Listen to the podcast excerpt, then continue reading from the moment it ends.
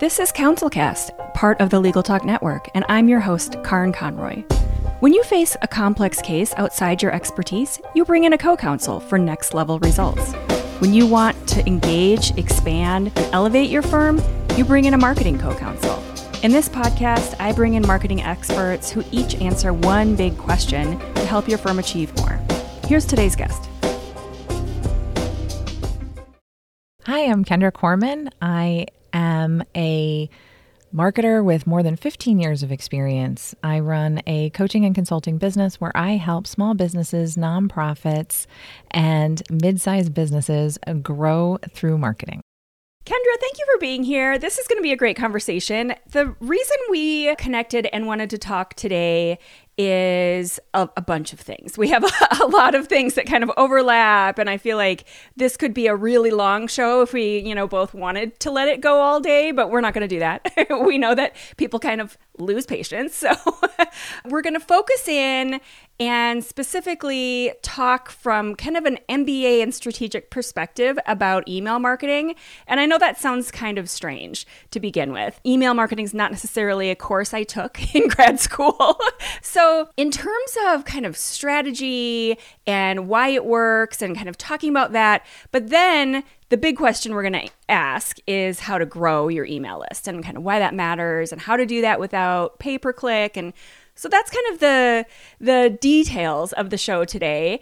And I know you come from an MBA background too, and so we're going to really dig into kind of strategy and meaning and how it all works and all that good stuff. So, let's get started. Let's talk about email marketing. Let's talk about why why first. Why why should we even bother talking about email marketing? So email marketing is my f- most favorite thing to talk about. Oh, that's but the unique. Reason, I know. The, the reason why is really because it has a proven return on investment. Depending on what numbers you're looking at and the surveys that have been done, return on investment for marketing is anywhere between 38 and $42 for every dollar you spend. Nice. That's Where amazing. else do you get that kind of return? Nowhere. Nowhere. Yeah. I mean, you're lucky if you get a 1% response rate, which then, you know, filters back down to whatever, you know, your your numbers are, but you don't you don't see those kinds of double digit numbers anywhere. So so where, where why is why is that? So, email marketing is so powerful because it is personalized. It can be personal and you're reaching people in something that they consider personal, their email inbox, right? You get junk mail in your box at the end of the road. You get junk mail or junk ads in your Facebook feed and Google feed and all that fun stuff. You don't accept it as much in your inbox. So when you will invite somebody to be able to send you marketing emails, you want to hear from them. And so you're already predisposed to being open to hearing what they have to share with you. And it keeps them top of mind. So even if I don't have time to read a marketing email, like I delete a lot of the ones that I get, but every now and again, I'll hit on it. I get at least one reply a week from my email newsletter with someone saying, Hey, I was just thinking about you. Nice. I wonder why they were thinking about me. because my email showed up in their inbox. It's a mystery. exactly. So it keeps them top of mind. And unlike social media, everybody's in their email all the time, right? How often do you spend in email? I mean, it's hours a day. In social media, I might go on today. Well, I do for a job, but if I was like a regular person, I might go on today and scroll through my feed or tomorrow, or you might not be able to reach me until for two weeks. You know, okay, so while you were describing that, I'm picturing social media feeds and I'm picturing my inbox, and I'm picturing a similar message in both that lands really differently. And so my next question is what what people do wrong about this. And and my first thought when I was thinking about when it's just rude and so bothers me is a lot of this political stuff where I am pretty sure I didn't sign up for some of this and it's just incessant and it drives me nuts. And I'm like, leave me alone.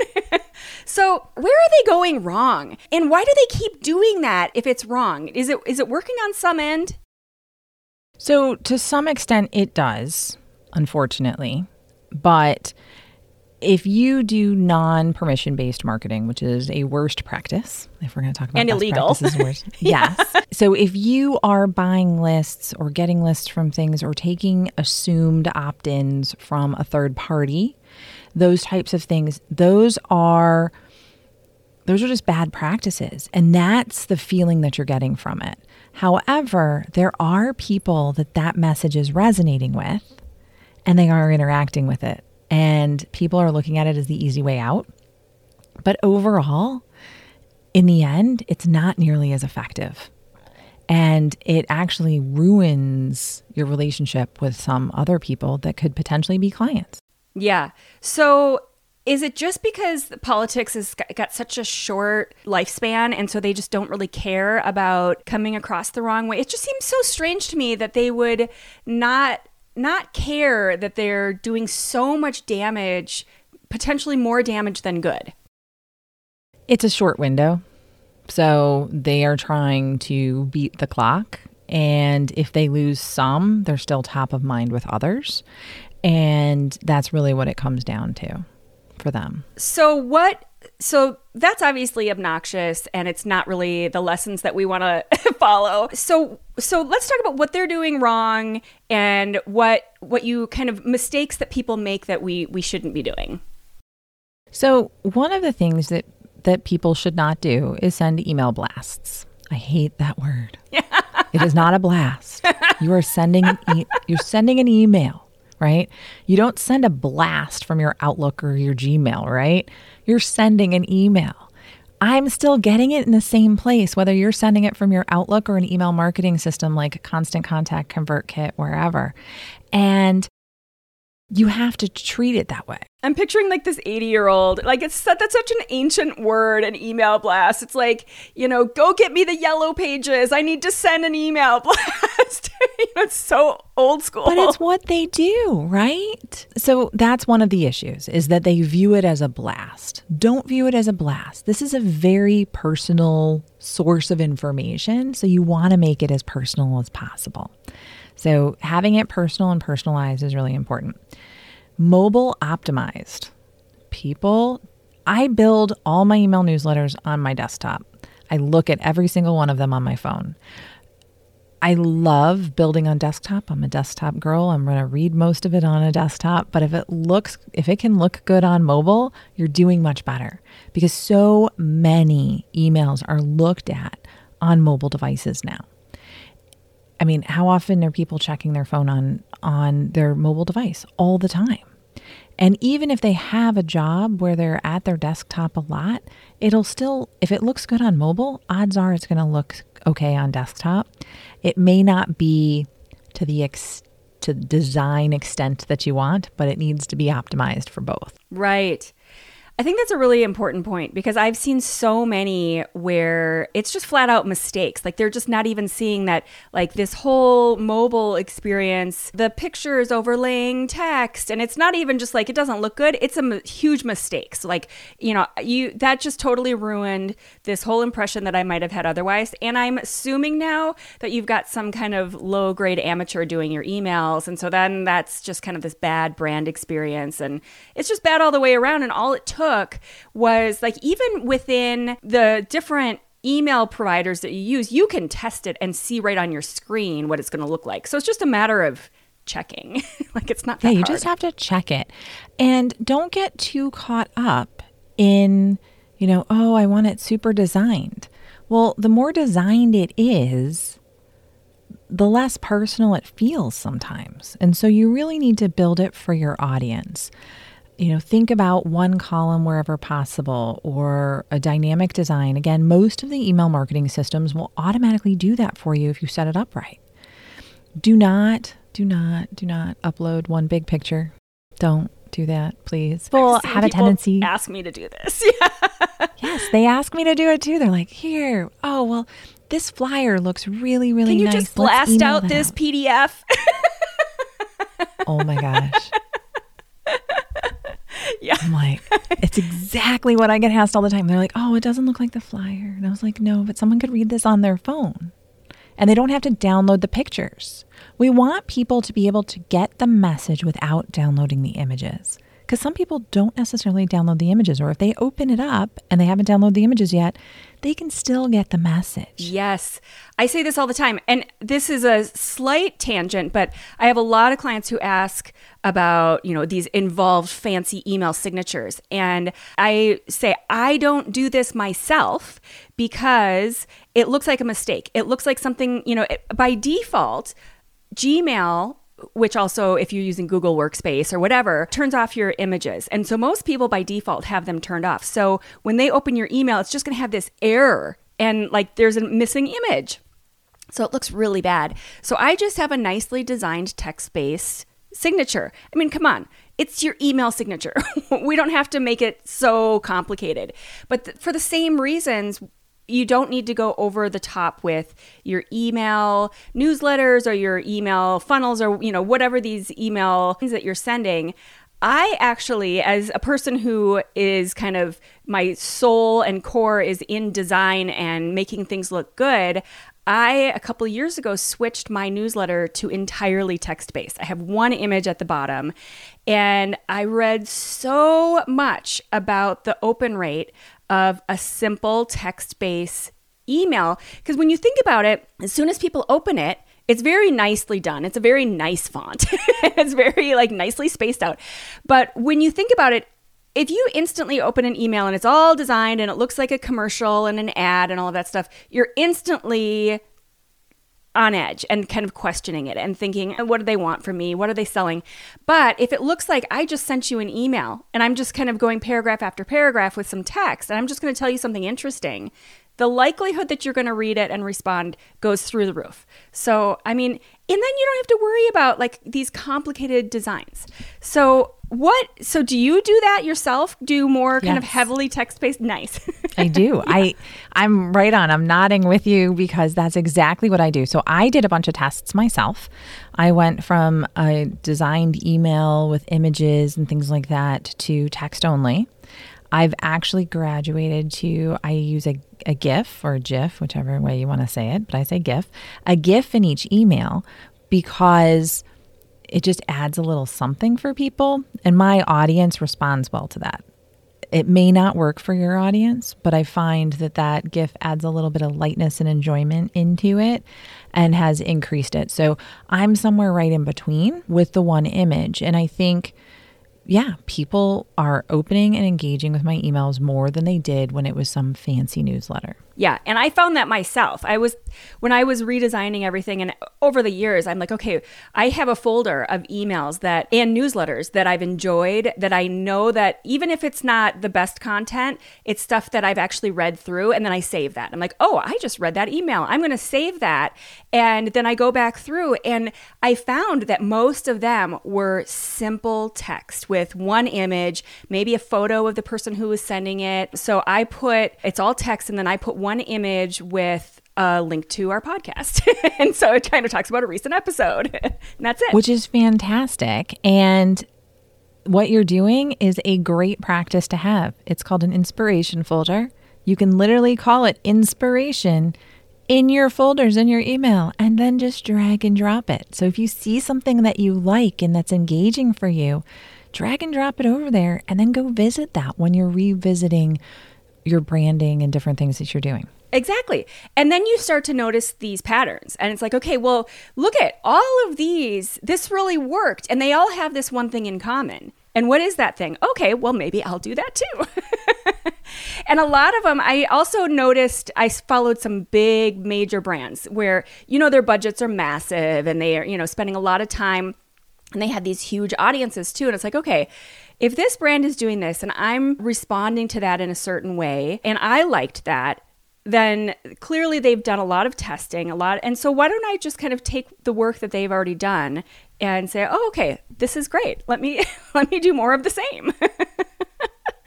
no, it's a it's a great way to utilize the mega research teams and that these larger companies have to apply to your stuff better. Right. Okay, so with that in mind, so we were kind of kind of dancing around this idea of high text, low graphics, low, you know, complicated design being a higher conversion. But let's talk more specifically about what are the things that actually convert? How do you get people to respond and grow that list in more meaningful ways? So, to get people to respond and engage with your emails, the less calls to action, the better. I'm a big fan of the paradox of choice. It was a TED talk that was done a while ago. I think he's actually wearing jorts in it. Just I love jorts. So you do want to check that out. But he he talks about the fact that if we have too many choices, we just can't decide. And so you want to give people as few choices as possible to take action in your emails. So, for instance, for for Karin and your podcast, it's one episode that they're clicking on and then maybe something else in the PS. Oh, I love PSs, by the way. I do the same thing. they're awesome. amazing. yeah. But that's all they have. And it might be two places to click, but it's still one call to action. That's key. Every call to action you add reduces the engagement each time. Now, it really falls off after three. Like they've done all the research, all the big companies have done all of the research. And once you add that fourth call to action, it's gone. Like they it's too many decisions, people aren't going to do it, they freeze and they just don't do anything instead. So the more reaction and the more important something is for you, make an email about it just that.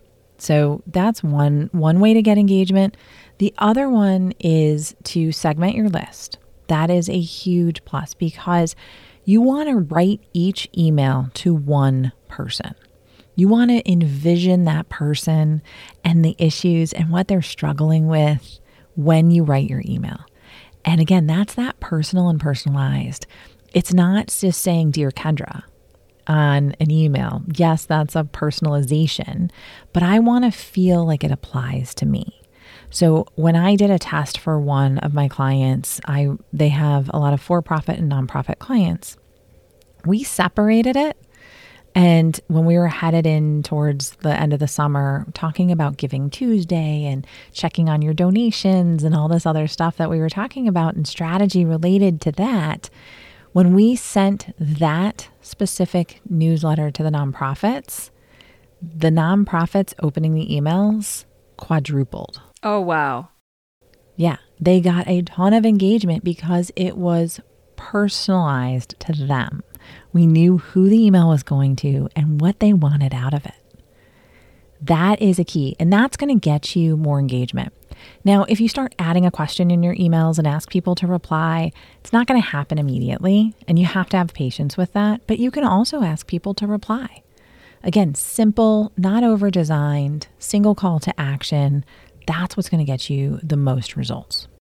And so, my next question has to do with how to get it to convert without it being salesy. Because i felt i feel like in the in your first point about that decision and that overwhelm i think the other issue with having too many calls to action is it, it comes across as cheesy and salesy. And as soon as people see that you're asking for some kind of a sale they turn it off. They just they're they're turned off and they they just kind of back away and whatever. So how do you do that in a way that gets those conversions but doesn't add all those extra calls to action and doesn't come across in that gross way? So you're writing to one person, right? So if you start there, then you know what that person needs and you know the value that you can provide for them, right? And provide to them. That's the important piece. I never sell. I'm getting ready to head into a course launch for my email marketing course, and I'm going to send some, I'll call them sales emails, right? But I don't view that as selling. I am adding value with every email I send. I'm answering a question or I'm sharing insights and information in all of the emails that I send. So I look at it as coming from a position of value. And the value that you're providing to them, it doesn't feel salesy and it doesn't feel gross. So, what would a call to action sound like in that kind of a situation where you're providing that value? You're talking about your course, like this is something you really need, or you know whatever it is that that a person might be talking about that is something that they need. And I understand that you've got these challenges, and and I've got this solution for you. But then, what what's that call to action that doesn't sound salesy? So sometimes it's a, hey, you know what? Click here and learn more and see if it's right for you. Or maybe it's a, hey, reply to me with any questions that you might have as to whether or not this is the right fit for you. Or here's a click, click a schedule a 15 minute meeting on my calendar so we can talk about if you're on the fence, like if this is the right program for you. So give people opportunity to ask questions and engage. Again, you know you're providing. You've got so much that people overlook and don't do. And, you know, especially in the legal profession, people don't think about it a lot of times until it's too late, right? It's a little bit like insurance. You don't you don't want it until you need it.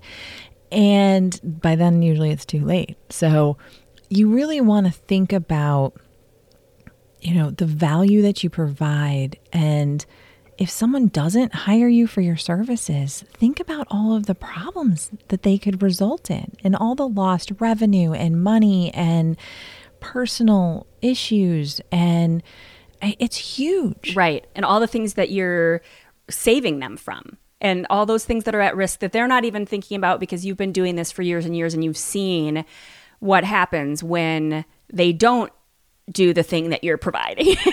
so, so, okay, two other questions I have. The first one is I saw that you talk a lot about how do you answer the question when people ask, well, most of my business is referrals. Do I really need an email marketing list? And and I know what I say to this, but um, what's your answer to that when they're thinking, ah, it's all my friends and my colleagues. Do I need to do this? So the answer is yes. But the, when I answer it, I, I always use myself as an example because I focused a lot on working in my business and not on my business when I started out. And I've been in business now for myself for over nine years. I'm headed into my 10th year now. And when I was focused in my business, yes, everything was referral, but referrals come and go. You never know when someone's going to have a referral or need for a marketing consultant, right? So, not staying top of mind, not building that list was a problem. It was something that I did wrong. And when I fixed that problem and actually focused on my email list, my business grew huge. And it grew consistently. It was more in my control. Exactly. That's what I was just going to say. I also feel like they often don't realize what they're missing. And so it's your job to kind of inform them and let them know, hey, there's these things that you may be missing and I can help fix this. And you may be having the XYZ problem and you may not even realize this, but here I am. I'm here to save the day, to help you out. Exactly. So just sharing information with people because there's so much stuff that we just don't know and don't realize. And so asking questions answering questions keeps you top of mind. People begin to know, like, and trust you. And then that's building that relationship over email allows you to build relationships at scale, which allows you to scale your business. I also find that the longer they have been around and they've been on my list, they think of themselves as a current client.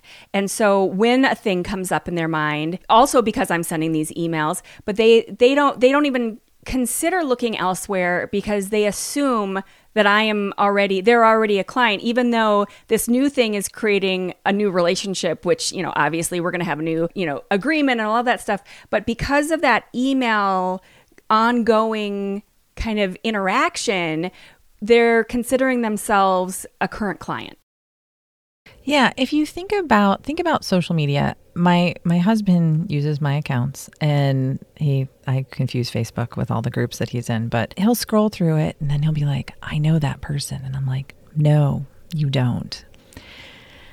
It's because he saw them on social media, right? And that's the same thing with email marketing. There's a relationship building even if you never met in person. And they're like, oh, "Oh, Karin, it's so good to see you or hear from you again." And you're like, "We've never met." Yeah, you've never seen my legs. we may have met on Zoom once, but you, you- oh, do I even have a lower body? exactly. So, you know, when you're when you're using and leveraging email marketing, you're building your business at scale and you're building relationships. You can't overlook that. And you know what? Even if you're starting with just friends, families and colleagues, that's okay. Because you're learning and you're building and you're finding your voice that's going to resonate with your audience. Yeah. Okay, so before we get to the book review, my last question is that I know that you had this illustrious career working for Fortune 500 companies. What are some of the and and that's such a different world of marketing where you have these elaborate, you know, you have teams and and budgets, huge budgets and you know, all of that stuff. I also had kind of a career back in the day probably not quite similar, but you know, in a corporate environment. What are some of the tips and tricks that you were able to learn in that experience that that translate to a, small business? And you know, obviously, not everything does translate because large corporate campaigns are so different. But what have you been able to take away that translates for some of the small businesses you work with? So, a couple things that I learned. One is consistency. We were able to be consistent, partially because I managed five agencies. So they were able to be consistent because I wasn't doing it. But, you know, again, it's a struggle for small businesses. But when small businesses and smaller practices, when you guys focus on being consistent and showing up for your audience on a regular basis, they notice. Maybe not to the point where they're like, oh, you're so consistent. No, but they're seeing it. It's staying top of mind and it's resonating with them. And that's really, truly the key for that. So, that consistency was probably the number one thing that I learned. I was the Jeep advertising manager, which was amazing. I learned a lot about branding because we were very protective of the Jeep brand. you know, and that's super important for any size business to define it, number one, spend a lot of time and effort figuring that stuff out, and then protect it to make sure that you kind of own that space and people don't come in and infringe on it. Yeah. So, you know, again, figuring out your brand, which is more than just your logo and your colors, figuring out your voice and knowing what that was and what you stand for, that's huge. And we were always writing to one person. The agencies created ads based on personas that were heavily researched with focus groups and lots and lots of money. But it helped knowing that information. So with small businesses, I've just translated that to phone calls. As a small business owner, as a as a small practice leader, even just call some people that you'd want to work with. Hey, I'm doing some research. I was wondering if you'd spend a little bit of time with me so I can ask you a few questions and get them to explain what they're struggling with and what they know so that when you're writing your next email, you're writing to them and it's resonating with them. I also find that I get a lot of that information in an inquiry call that some people are would call a sales call. But in that initial call, I've learned the hard way over years and years of doing it the wrong way that I need to be quiet and listen and let them do all the talking. And that's going to explain as they talk through it as long as you're supporting that you have the answers for these things that are coming up, they're selling themselves on you. But it also gives you all this amazing research. Like, tell me how you found out about us. And then they just let them go. Well, I did this, and then I went to Google, and then I found, and it's like, okay, write all that stuff down and then do that again. Maybe if they're a good. Somebody client. found me in the yellow pages oh on yellowpages.com. I couldn't believe anybody else used that, but I was like, oh, wow. That's a pro for getting listed on all of those local listing sites, right? Exactly. Yeah, if it was a good client. Yes. it was a good one. Yeah. Okay. So that's I feel like just to summarize like the the big corporate campaign ideas, I regularly say that patience and consistency are the two most underrated marketing strategies that there are. And nobody wants to hear this because they all want this golden ticket that they're going to have, you know, a million dollars in the bank next Tuesday. But it ties back with everything you were talking about building these relationships. You it, it takes patience and consistency. You can't just go out on a first date with someone and and you know be married and have kids by next week. It takes time, it takes patience, it takes consistency and if you do it the right way, then you have this, you know, nice, healthy and, you know, growing kind of batch of potential clients that you can work from. But it takes some time and that's there's kind of no way around that. No, there's really not. But I'm 100% with you. Patience and consistency. You can't do something once or twice and be like, "Oh, that doesn't work." I recommend trying something for at least 3 months. That's the minimum. If you want to go longer, then that's good, but at least three months. And if you can do it consistently, then you can start making some adjustments and taking a look to see what's working and what's not working. But you can't say that something doesn't work if you haven't given it a consistent three months minimum. Minimum. Yeah. And even especially if you are a brand new law firm. So you have nothing before that three months. You have no web presence, no social media presence. You didn't even have a logo before the beginning of that three months. Then three months is even pretty short because, you know, all those things have to work together and it takes just, it's like a nice, slow, simmering stew. Like you, you got to let it do its thing, you know, give it some time. yeah. If you have nothing going into it, it, then you're probably looking at nine to 12 months to really make a call as to whether or not things are working. You can tweak them along the way as you're getting data, but you really want, you can't make a decision that something's working or not working without that that longer time period because it takes time. People need to see your message. I think it's up to like 17 times almost before they remember it because we're inundated with so many messages on a regular basis that they can't you're not the most important thing to them. Exactly. And then on top of that, you need the timing to align. So maybe they're going to remember you, but the thing that they need you for isn't going to happen until another three months down the road. So, like, you know, just because they are now paying attention to you and remembering you doesn't mean that all of a sudden now today is the day they want the divorce. Maybe it's, you know, six months from now or whatever it is.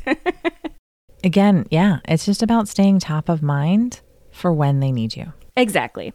All right, so it is now time for the book review. So, Kendra, I know I'm excited about this one. what, what is the good, awesome, exciting book that you have to recommend to the audience? All right, so my most favorite book right now is The Gap and the Gain. It is the High Achiever's Guide to Happiness, Confidence, and Success. It's by Dan Sullivan with Dr. Benjamin Hardy. Dan Sullivan was the founder of Strategic Coach, and it is about about living in the gain, taking a look and measuring yourself not at so like a lot of us, we have a tendency to set goals, right? So we start at 0, we set a goal and it's going to be a million dollars, right? Well, we get to 500,000. Well, we're like we missed our goal. You went from zero to $500,000. Like, celebrate the wins. Yes, you can set challenging goals. Yes, you can still be a high achiever, but you still come from a place of the gain, right? Of a place of abundance, of saying, look what I accomplished. Isn't that really cool? All right, how do we reach the next level next time? And it's always about le- learning and coming at it from that p- position of abundance and not constantly being upset at what you didn't achieve. So you don't measure yourself from your goal to what you achieved. You measure yourself from where you started to what you achieved. And that helps. I love this because you're talking about real results and the numbers and the data that you have versus this hypothetical idea that might not have been realistic to begin with. And so maybe this goal and these ideas, maybe your numbers were all off when you set that goal. And it's kind of like before I worked with lawyers, I worked with real estate agents. I worked at Century 21. And it's like people who are like, I want $5 million for my house. And I was like, okay, let's price your house at $5 million and let's see what the market says. And the market will tell you how much your house is worth. And there it's it's harsh sometimes, but there's no way around that reality. And so maybe that goal was you setting your house at a $5 million valuation and it was really worth like 800,000 or whatever the number is. And it's like sorry you know nobody's coming back with that number. Here's but here's what you got. $800,000 is still amazing. And let's talk about what that means. And so it's like here's the real numbers. Here's what the market is telling you. Now how do you take those numbers and you know and kind of adjust and tweak and refine and make it better so that you can get to that other number. Yep. And that's exactly what it's about. And it's about, you know, coming from a place to be happy with where you're at, to be content and happy with what you've achieved. I, it was funny. I, so I read this when we were on vacation and I kept saying to my father in law, I'm like, you're in the gap. And I, because I had explained to him what the, what the book was about. And when I explained to him what the book was about, I'm like, you know, he wanted a different room in where we were staying. And I was like, but we're in Mexico in this beautiful resort. No, yes, it would have been better with the other with the other room and the beautiful view, but we still had a beautiful view. And there was a lot of pros that went with it. And he's like, "Okay, I'll try."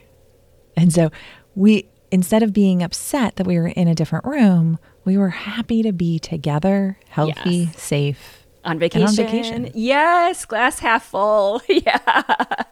Yeah, that's awesome. I'm looking forward to that. I'm definitely putting that on my list and adding that to it sounds like such a perfect idea even just in terms of strategy too. Like let's recognize that you're going to start here and then it's so important, along with patience and consistency, revising and reviewing your strategy is critical. And so if you don't t- kind of take a look at where you've come and what got you there and, you know, continue to do more of that and less of the thing that didn't work, then you're missing, excuse me, you're missing the boat there too. So you have to, you know, make sure that you are, uh, adjusting with you know whatever happens.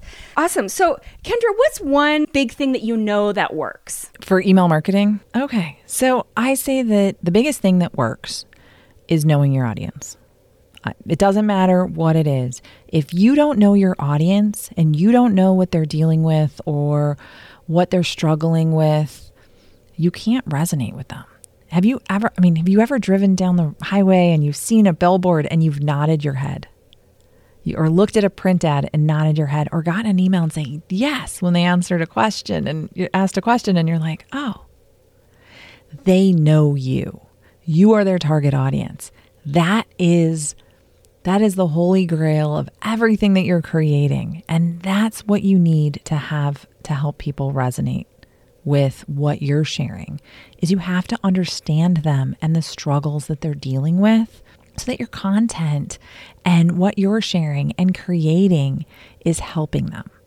And the more you know your audience, the better everything is.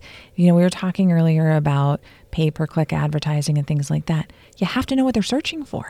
Yes, right? exactly. You have to know. So, the more you understand your audience, I've found that this is the biggest gap that people have in their businesses and practices is that they don't know their audience. And if you can't tell me what the final straw was that got them to call you, you don't know your audience. Yeah. Well, and you're just not listening. And so, what's happening in those conversations where you're not listening? Are you just sitting there like regurgitating your resume? I mean, what's even happening? Like, I would pay to be a fly on the wall of those conversations. Like, I did have a woman a long time ago, uh, early in the podcast, on who did the these secret shopper calls where she would call the law firm would hire her to call, call in and pretend to be a potential client. And I'm like, that is such a fun job. like, that would be awesome. But imagine the stuff that she years where she says, okay, I have this issue. You're the person who supposedly can fix that. And imagine what's happening in those conversations where they they have not figured out how to listen. Yeah. So I understanding your audience is the best thing that works because no if you understand them and you're delivering content or emails or anything to them, you're winning. Yeah. Well, and everything drives from that too, because your messaging, everything on your website, your entire online presence, social media, everything should be speaking to that, not talking about where you went to law school and all of that other stuff. Like that may matter at some point in the decision process, but it's definitely not up front and center. And I'm going to just tell one quick little story about like how I was this target customer. I have two small kids and one of them was a newborn and we had just bought a Volvo. So I, you know, mom with two babies in the back seat, driving down the highway, and long story short, this Volvo turned into be, be a lemon. Like they bought it back from us because it was so bad. I'm going down the freeway, the entire dashboard goes black, and I'm thinking, are you kidding me? In a Volvo, you know, and they're probably not too happy that I'm mentioning their brand here. They did do everything right. We turned it around, but the whole experience and all my letters were from this marketing perspective. And I was talking to them about I am your target client. I am the one who you are, you know, every one of your ads is talking to me and you've just totally blown it. Like this is such a horrible experience and I'll never buy a Volvo again. And they emailed me back and they're like, your emails were really kind of painful for us to, to read. Like, yeah. but that's the example if you know who that your target client, your Volvo, your target client is someone like me, a mom, small kids, she cares about safety, she cares about that car working when she's driving down the freeway, then you need to meet all of those concerns. Kind of write them all down. What are the things that I care about? What are the things I don't really care about? Like, I clearly don't care about certain elements of the suspension system and all of those, you know, the things that aren't going to be aligned with that. And then all your messaging and your email and everything is in line with that. So that's that's yeah. my little no, kind of and it's tangent. and it's it's totally accurate and exactly relevant. And what you'll do is you t- you didn't talk about your age. You didn't talk about necessarily where you lived. You didn't talk about a lot of the demographic details. What you told me outside of the, the kids is that you wanted your car to work. You wanted it to be safe with your kids in it while driving down the highway. We have a tendency to say, oh, our target audience is women ages 25 to 45. No, they're not. It's a woman with you know, two kids with multiple kids that cares about the safety of her child and her children and those of the, her kids' friends, whatever that happens to be, and needs reliability because she doesn't want to get stuck. And so, those are the things that were keeping you up at night. Those were the things that you were struggling with.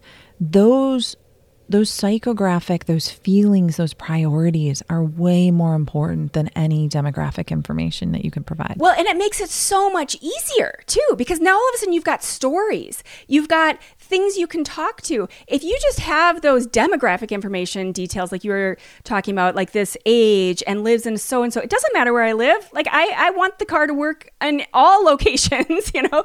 But then those are the people who start with those kinds of details and say, okay, what do I talk about? Because you don't have a story. You don't really have anything to talk about. You have these people and you're not really thinking about their fears and concerns and needs and all of that stuff. But when you go to the the other side and you start talking about what they want, what they need, what they're afraid of, all of that stuff, then all the content and the language and all of the stories are so easy. They're so easy. That's, I mean, so again, knowing your audience, knowing what keeps them up at night, or what they're trying to achieve, what their hopes and dreams are. That's what makes a difference. I love that. And I, I, feel like that's a perfect place to wrap it all up because that's a mistake a lot of people make with those personas. And that's a, it sounds like a minor tweak, but it changes everything kind of getting those stories in there. Awesome. All right, Kendra Corman is a list growth coach and consultant, and we will link to all of your good stuff, your social media profiles and your website and everything. But thank you so much for being here. This was an awesome conversation. So good. Thank you so much for having me, Karin. Thank you for listening to this episode of the CounselCast podcast. Be sure to visit our website at counselcast.com for the resources mentioned on the episode and to give us your feedback. If you enjoyed this episode, I would appreciate it if you could rate and review the podcast on Apple and subscribe to your favorite podcast platform. See you on the next one.